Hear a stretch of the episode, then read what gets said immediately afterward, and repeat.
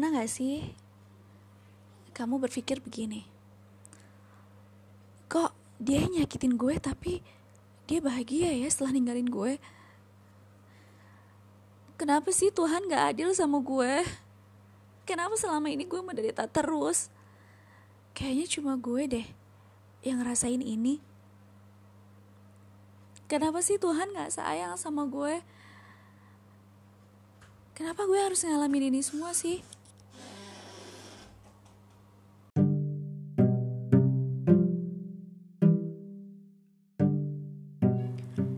Satu kalimat buat kamu yang ngerasain semua yang tadi aku sebutin. Kamu gak sendiri kok.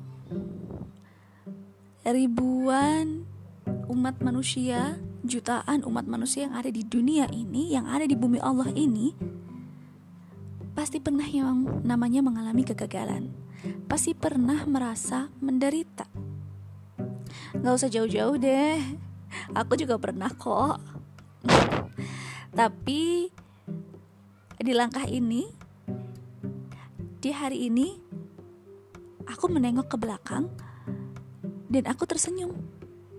Terima kasih ya Allah, karena Engkau mendampingiku melewati fase-fase tersulit dalam hidupku.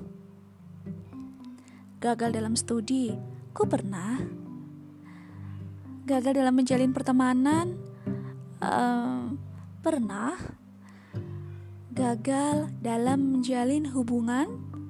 Serius? Menuju jenjang pernikahan? Aku pernah. Ya dan aku merasa bahwa aku nggak sendiri.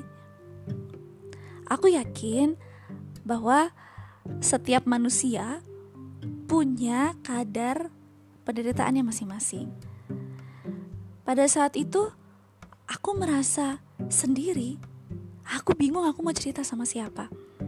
Akhirnya aku cerita sama zat yang maha mendengarkan. Aku cerita sama Allah. Tahu nggak?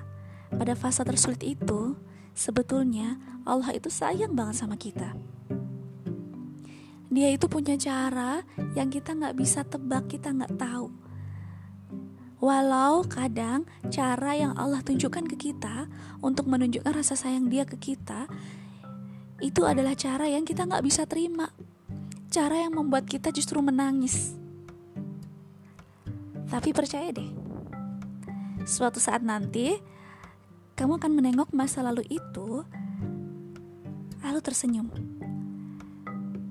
dan berterima kasih sama Tuhanmu. Terima kasih ya Tuhan karena selama ini engkau mendampingiku, engkau mau mendengarkan doa-doaku hingga aku masih berdiri sampai saat ini. Terus ada yang tanya, kira-kira aku bisa nggak ya melupakan masa lalu aku yang sangat menyakitkan itu? Aku bisa nggak ya move on dari masa lalu itu supaya aku juga bahagia? Bisa kok. Pasti bisa. Kalau ada yang bilang semua luka itu akan sembuh oleh waktu, um, menurutku sih memang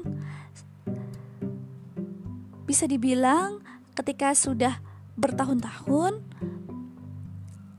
pasti akan sembuh. Tapi ada ikhtiarnya dong.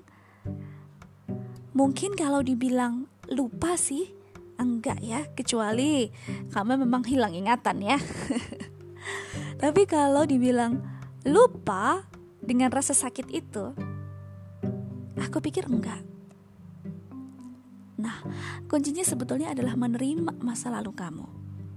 Coba deh, kita sama-sama pikir. Masa lalu sesulit apa pun, masa lalu sekelam apa pun, kuncinya adalah kita terima bahwa kita punya masa lalu buruk, bahwa kita pernah gagal, bahwa kita pernah menderita, bahwa kita pernah pada fase terendah-rendahnya dalam proses kehidupan kita. Kalau kita sudah bisa menerima, kita akan bisa menjalani kehidupan kita. Hilangkan stigma bahwa aku paling menderita, aku paling bersedih. Tuhan gak adil, Tuhan gak sayang. Hilangkan deh stigma dan label itu. Karena sejujurnya, kamu gak sendiri kok. Dan kamu bukan satu-satunya orang di dunia ini yang hidup dengan kondisi seperti itu. Kalau perumpamaan bilang masih ada langit di atas langit, maka yang di bawah pun juga seperti itu. Masih ada orang yang lebih di bawah kamu. Masih ada orang yang lebih menderita dari kamu. So, bisa kok kamu move on. Percaya deh sama diri kamu. Ini waktunya kamu mendekat. Kamu peluk Allah lebih erat lagi. Minta didampingin sama Allah supaya kamu bisa menjalani setiap rasa sakit kamu dengan baik. Percaya bahwa suatu saat nanti kamu akan menengok masa lalu kamu dengan tersenyum. Terima kasih ya Allah, hari ini aku bahagia. Dengan melihat masa lalu aku, aku bahagia. Oh, ternyata ini ya rahasia di balik penderitaan aku dulu.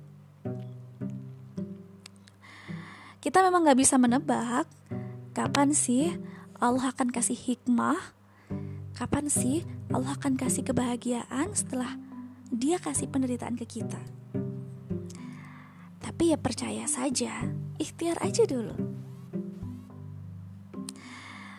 Oke, kuncinya adalah menerima ya. Kapan-kapan kita akan bahas gimana sih caranya kita bisa menerima masa lalu kita supaya kita bisa hidup lebih layak.